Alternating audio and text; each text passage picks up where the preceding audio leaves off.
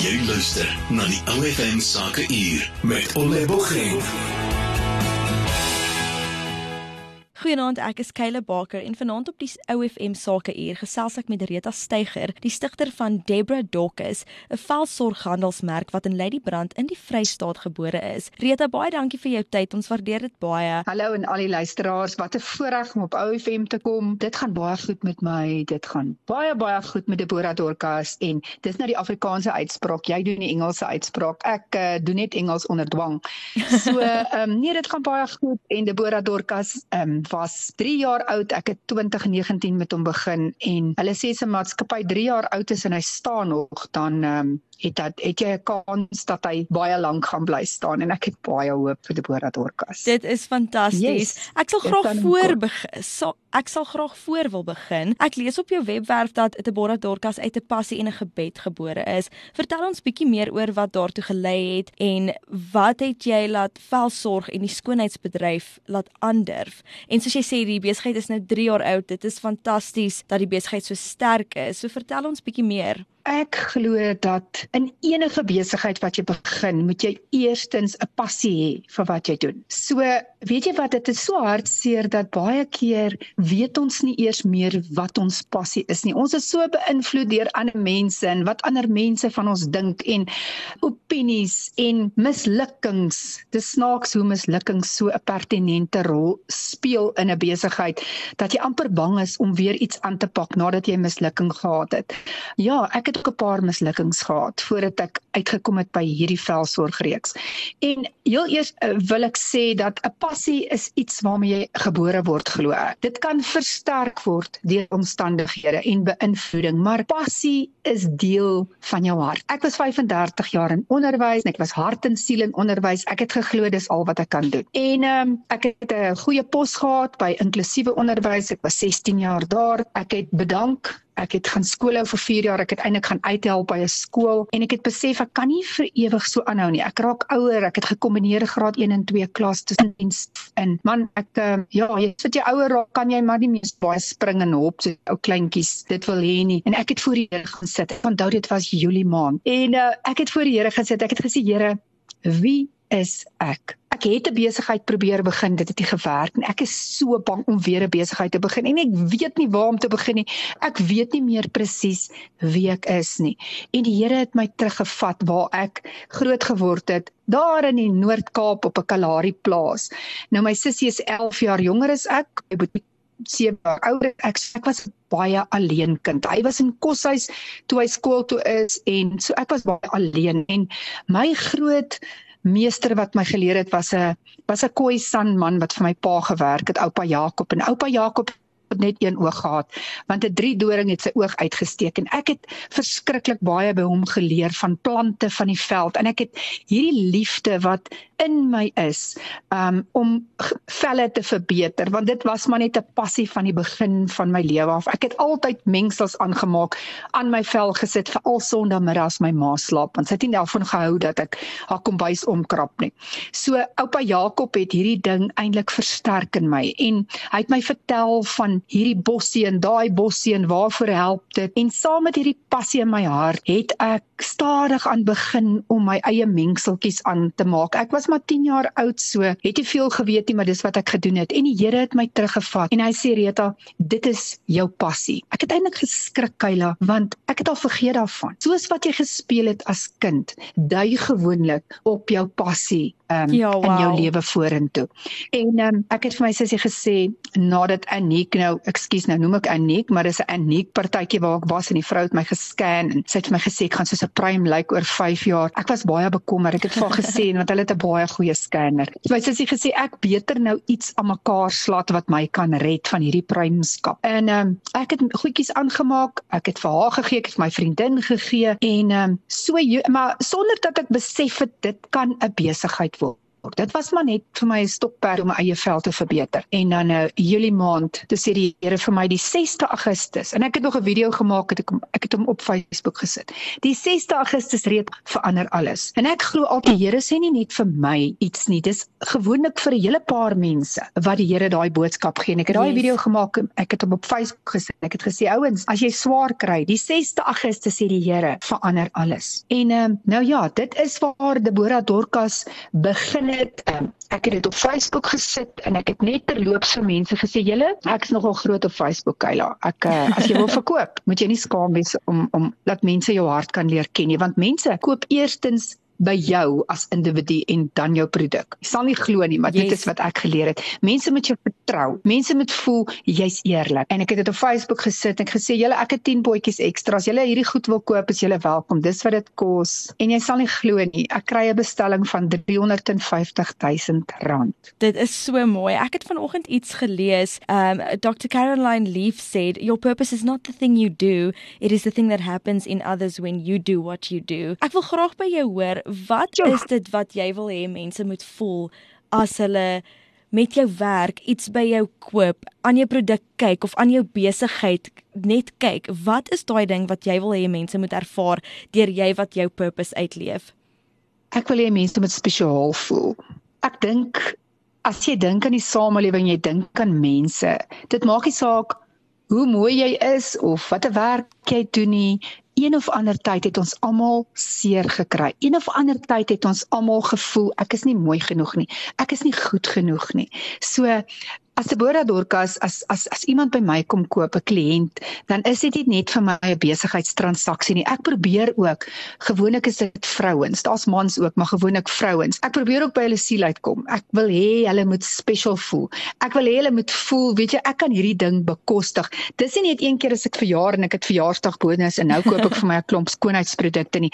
Ek kan dit ek kan dit gereeld bekostig en weet jy dit gaan 'n groot verandering ding in my vel teweegbring en ek wil hê vrouens moet weer mooi voel. Hulle moet weer voel, weet jy wat, ek is die prinsessie waaroor ek gedroom het toe ek 3 jaar oud was. As jy kind kyk hoe dogtertjie speel van kleins af, dan trek jy hierdie kant rokkie aan en jy dans en jy kyk in die spieël. Jy's ons love 'n spieël. Ons is so gemaak en dan iewers verloor jy dit. So ek wil net weer hê julle moet special voel. Ek wil hê julle moet voel, wow, daar's vir my hoop vir my vel. Want dit wat ons in die spieël sien, is baie belangrik vir 'n vrou. Ongelukkig is dit vir ons baie belangrik.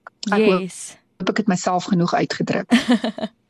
baie dankie vir dit en baie dankie dat jy dit met ons gedeel het. Ek wil graag by jou hoor nadat jy die idee en die naam uitgedink het. Hoe het jy die bal aan die rol gekry? Jy het nou oor Facebook gepraat. Ehm um, wat het jy nog gedoen om die produkte in 2019 te skep en Deborah Dorcas 'n werklikheid te maak? Nou ja, jy weet 'n onderwyser word geroep. Jy bly nie daar vir die geld nie. So ek het nie regtig geld op my beskikking gehad nie. En heel eers moes ek gaan soek dit vir rouprodukte, maar Jeskaila, jy weet nie waar om te begin nie. Jy sal nie glo nie, die Here was besonder goed vir my. Party van my produkte het ek gedroom. Nou ek kan nou nie sê dis dis die Here nie. Ek glo dit is. Dalk was dit net omdat ek heeltyd daaraan gedink het en gegoogel het. En alles wat ek kon, het ek gelees. En toe moes ek iewers begin en ek het op klein skaal begin en ek het vir my rouprodukte gekoop en so het ek dit geleidelik begin begin maak. En ek het dit eers in my kombuis uitgemaak julle maar ek kon mors. My man was moedeloos my. Hy sê vir my hoor ek nou maak ons vir jou die die motorreis reg want jy